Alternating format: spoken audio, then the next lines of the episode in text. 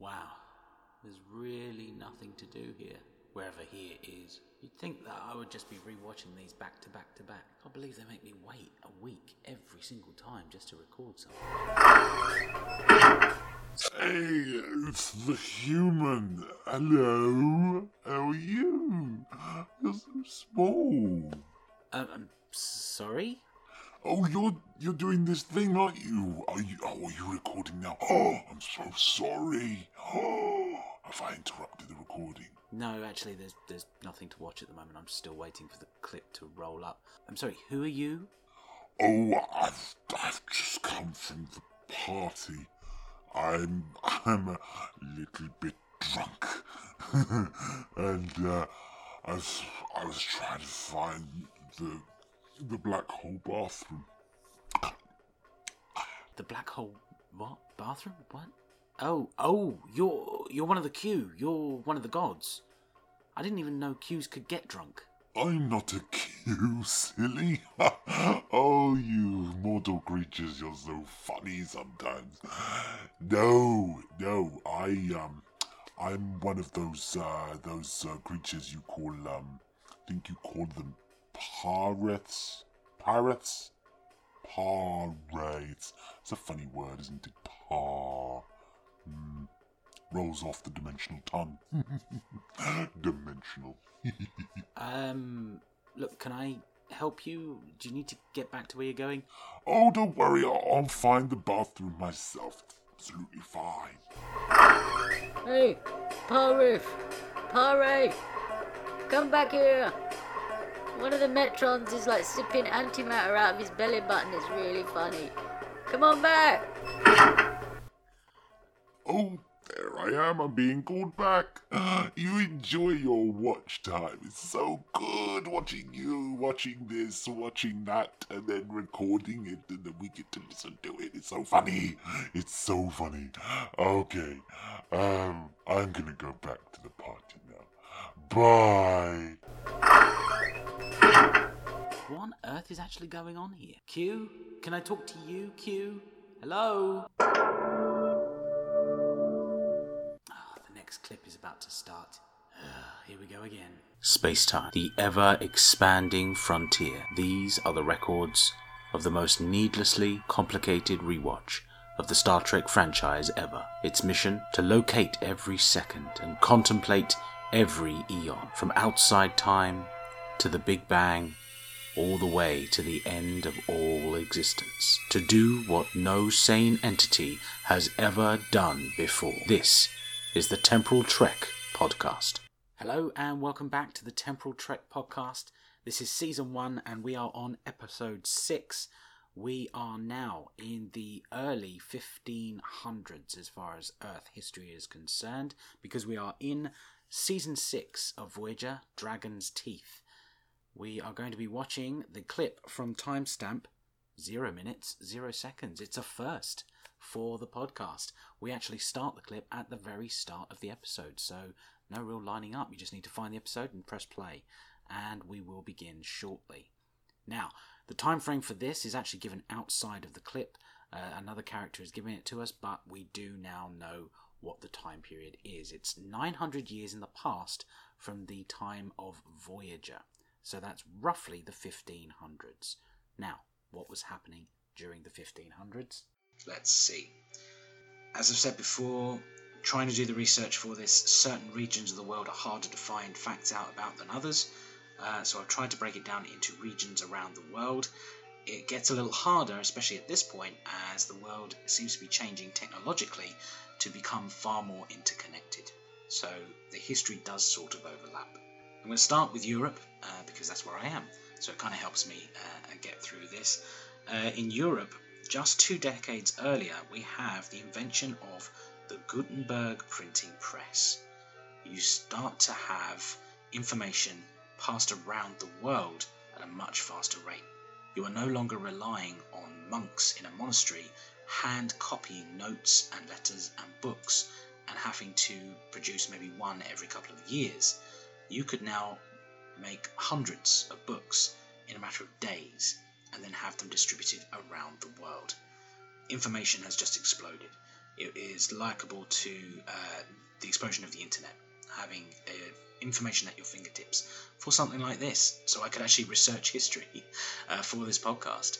Uh, the Gutenberg press is the internet of its age. So that's about 20 years before this period of time happened. So now we're starting to see things speed up in terms of history. Vasco da Gama from uh, Portugal uh, sets off and completes his voyage around the Cape of South Africa, first time it had ever been done, and brings back spices that had never been introduced into Europe before. Uh, Gaspar de Corte Real uh, makes landfall in North America. So even though Columbus has already settled there, even though uh, the Vikings hundreds of years before had already reached America, we are now seeing the continued movement of explorers of the age going to this new land, the new Americas, the the, the uh, West Indies, and bringing back foodstuffs, a culture, uh, materials, possessions that had never been seen in the land before, and that information can now be distributed worldwide to those who are literate using things like the Gutenberg press. In England, where I am right now, Henry VII rejects the latest crusade plan by the Pope of the time to invade the Ottoman Turk Empire. France is pushing into Italy, trying to reclaim Northern Territory land, so there's still infighting with all the states of um, the uh, collected areas of Europe. A little bit of a personal uh, account here. The central tower of Canterbury Cathedral is actually completed in the 1500s, around 1505 if we're going to be exact. Uh, Canterbury is a big part of my history. It's where I went for university. It's also where I went for all of my graduation, and there is so much about me that is to do with Canterbury. So to see it play out in history is quite a nice little callback for me. This is also the time of Da Vinci, you have him already uh, moving from art into innovation. You're seeing lots of inventions at this time. So, to place it with a famous character in history, Da Vinci is at this point. It's kind of fitting that we're in Voyager because Da Vinci will play a part in Kathryn Janeway's story. So, again, it's a nice little callback to Star Trek as well. The Middle East, we have the Safavid dynasty in Persia being founded. Again, quite a, a, substantial dynasty there as well. As with our previous episode, we had a long uh, Sassanian dynasty. The uh, Safavid dynasty is, is really strong as well and ushers in the new era of Islam that we are still seeing the ramifications of today. The dynasty here is uh, founded by uh, Ishmael, who goes, goes on to become the Sultan of the region. He slaughters the Islamic Sunnis of the region. Now, Sunni and Shiite, two sort of different denominations of Islam. If again, I'm trying to recall from my uh, philosophy days, um, you can almost see it as Sunni being very um, exacting in the word of the Quran. The Shiites see it more metaphorical. It's not exactly the same, but you could liken it to perhaps the difference between a Catholic and a Protestant. A Catholic taking the word of the Bible so seriously and matter of factly as the word of God, and then you have the Protestants who are trying to sort of break away from that tradition, who see it much more metaphorically as a way of life uh, and more to, of something that informs life but necessarily doesn't dictate the way you live your life. In the Far East, uh, we have uh, the Korean rebels of the time. Now, we mentioned Korea before. Uh, the Japanese had invaded and taken over the, the area there are so many sea changes uh, between then and now, but now there is a corrupt government in Korea, and the Korean rebels at this time overthrow that area and uh, in place their own leader. And we have the uh, the Yon Sang-gun is the leader of the time. Now West Africa. Uh, I said that I wasn't able to find quite a lot on African history for the previous region. This is the first sort of time where we really get some information here. And we have the Songhai Empire in West Africa, uh, who takes over from west side of Africa all the way up to Niger, which is a huge area. That's from the Nile uh, and everything all the way over to West Africa. That's a huge part of the African continent taken over by one kingdom. In South America, Machu Picchu is built under uh, Montezuma II as part of the Aztec Empire. So uh, the previous interconnected South American powers have now broken into these dynasties that have become things like the Aztec Empire, but are still far more cooperative in their way of going about um, culture and trade and interaction than, say, their European counterparts at the time. In North America, Columbus has already arrived on the North American continent but is now pushing far more south. He reaches Panama for the first time and even sees a game being played with a heavy black rubber bouncing ball, which will later become basketball. And so endeth the history lesson. Here we are in Dragon's Teeth from season 6 of Voyager. As I said, we are starting at 0 minutes and 0 seconds. We open on an explosion. Some sort of energy weapon from orbit is being fired down to the surface of what looks to be a very advanced alien planet. The buildings look very advanced, they look shiny and gleaming, so we're kind of guessing that this is a, a an advanced civilization at the time of the 1500s elsewhere in the galaxy. Now it's Voyager, so it must be the Delta Quadrant. Of course, none of that information is given in this clip, but we can sort of rely on the fact that we are watching a Voyager episode to kind of give us some grounding. From the explosion, we then cut to a scene of a female alien. The prosthetics on this alien look really impressive beyond just you know a couple of nose ridges and uh, you know maybe a changed ear or two this looks like a full facial prosthesis. The the chin is pronounced the head is is is almost cardassian uh, in its angles. It's it looks like an otherworldly creature. The alien makeup is is particularly impressive on this one she seemed frightened. She's sort of tripping over pieces of machinery and bits of metal lying on the floor. The entire cave is shaking. Now, it is a Star Trek trope. I do remember from all of, uh, of the episodes of Star Trek that everything has to happen in a cave, uh, and we've got one right here. But this one looks like it's under attack. That's the key difference. As she's running through, she's uh, shouting out for uh, Gedrin, um, presumably another alien who she perhaps maybe loves or is an uh, she loves or she works with. It's obviously not going to be. It's not specifically said, but we can kind of uh, take from the tone of her voice and the eagerness and the willingness to put her own safety aside and run through this broken landscape uh, that she's trying to find him for desperation. She finds him, she finds this Gedrin, she recognizes him, she seems uh, genuinely surprised that this attack is going on. So something is clearly happening and that they weren't accounting for. Gedrin then says that he had to disconnect some pods uh, and that um, that the people inside these pods are dead, um, that they were taken off from a reactor. Now, it's not clear in the way he says it whether it's um, a reactor that was powering the pods or were they powering the reactor, which makes me feel that these people aren't perhaps very legit. There's something odd about their characters. Again, as I always say, I've seen the episode, I know what happens, but if I was just going on this clip, I'm already given the sense that perhaps these people aren't nice. They may be in a very disparate they may be in a very desperate situation, but I'm not necessarily going to be siding with them. Nevertheless, he seems um, genuinely afraid for her life and wants to preserve it, and so they are running towards these pods. He says that they're going to start again, that everything will be fine, then they're going to wake up in three years' time. Now, something tells me that that's not going to work out right. Don't know what it might be. He places her inside one of the pods. Uh, he's reassuring her as the glass case comes over, locks in position, and you can kind of see a hazy, fuzzy version of him in the, the background of the shot looking back on her pod as she is being sort of taken into the stasis. and whatever process she's about to go through. You can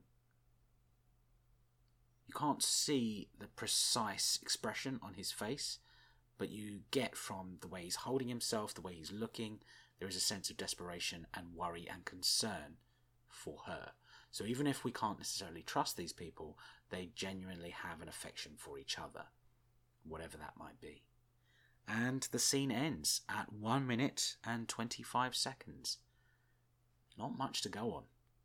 Now I've located the scene, I've located a bit of history, as you just heard, so we move on to continuity. Of course, this scene will possibly inform the rest of the episode, but based on this so far, there's nothing. There's no time travel necessarily. Now, of course, these people are being placed in a pod and they are being moved forward in time. When they wake up in what they planned to be three years' time, they would have been removed from their time period and placed elsewhere. Now, of course, they are not completely being removed from space time and then brought back in, as in a time machine. They are still physically in the universe. They are still uh, a part of uh, resources. They would need some sort of power to power the stasis pods. So they are still affecting the world around them, even though they are not actively participating in it. But continuity wise, there's no further impact.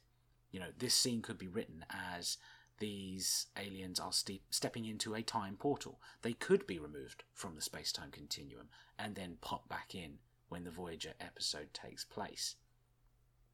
So effectively, there is nothing that they do in this scene that will affect continuity and change the universe as we know it. So, for that reason, continuity isn't strong here.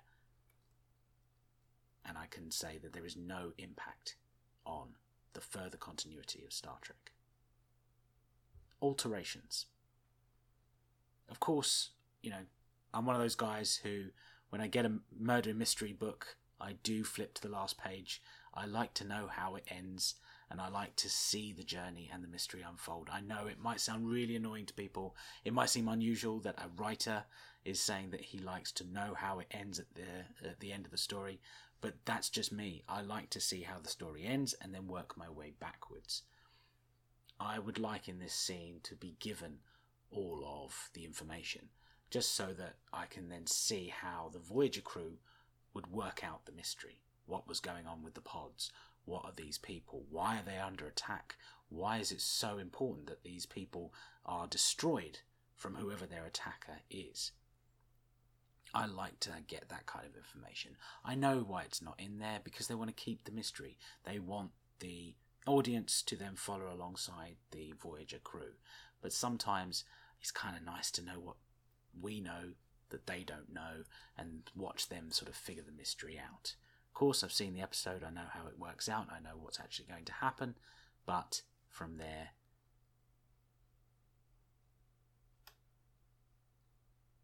but from there, it's only a personal.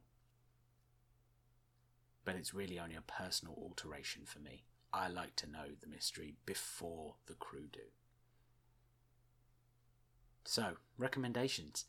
To Star Trek fans, we know what's about to happen it's not a great scene. I mean, a lot of this could be explained in exposition. Uh, it could just be uh, that he is found in that pod 900 years in the future, wakes up, and he can then tell us that um, she was frightened and this and that, and you know, fill in all the background. Nothing really actually happens that we couldn't find out in our own time frame. So, to Star Trek fans, there's really nothing more to watch here. As a result, to non Star Trek fans, there's really nothing here that's exciting.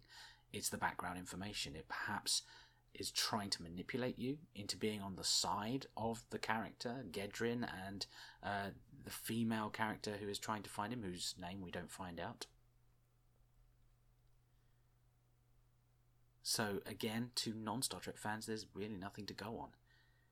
And to our godlike entities in their grand rewatch, wherever they may be, there's not much here to go on either. Again, it could all be explained with a little bit of exposition in our own time frame. So that's three no's on recommendations. All that remains is for me to set up the next episode. we are jumping back to an episode we've already had in season one. We are going to all our yesterdays, back to season three of the original series. And we're going to begin at timestamp 7 minutes 52 seconds, and this time we're going to find out what Captain Kirk was getting up to on the other side of the time portal. Thank you very much for listening, and I'll catch you in the next time stream. If you'd like to contact the show, there's now a Twitter account. Search Temporal Trek Podcast at rider underscore coattail or contact me directly at hitch underscore Daniel. I'm also on Instagram, Daniel underscore hitch underscore writer. There's also a website with all of the timestamps you need to follow along. Go to ridingcoattails.simplesite.com and click the Temporal Trek page link. The show is always going to be free, there's no Patreon at all. But if you wish to financially contribute to the show, feel free to find my books by searching me, Daniel Hitch, on Amazon. And we'll catch you in the next time stream. All musics used in the background of our historical section for this episode were taken from YouTube and are a collection of works appropriate to the century being covered.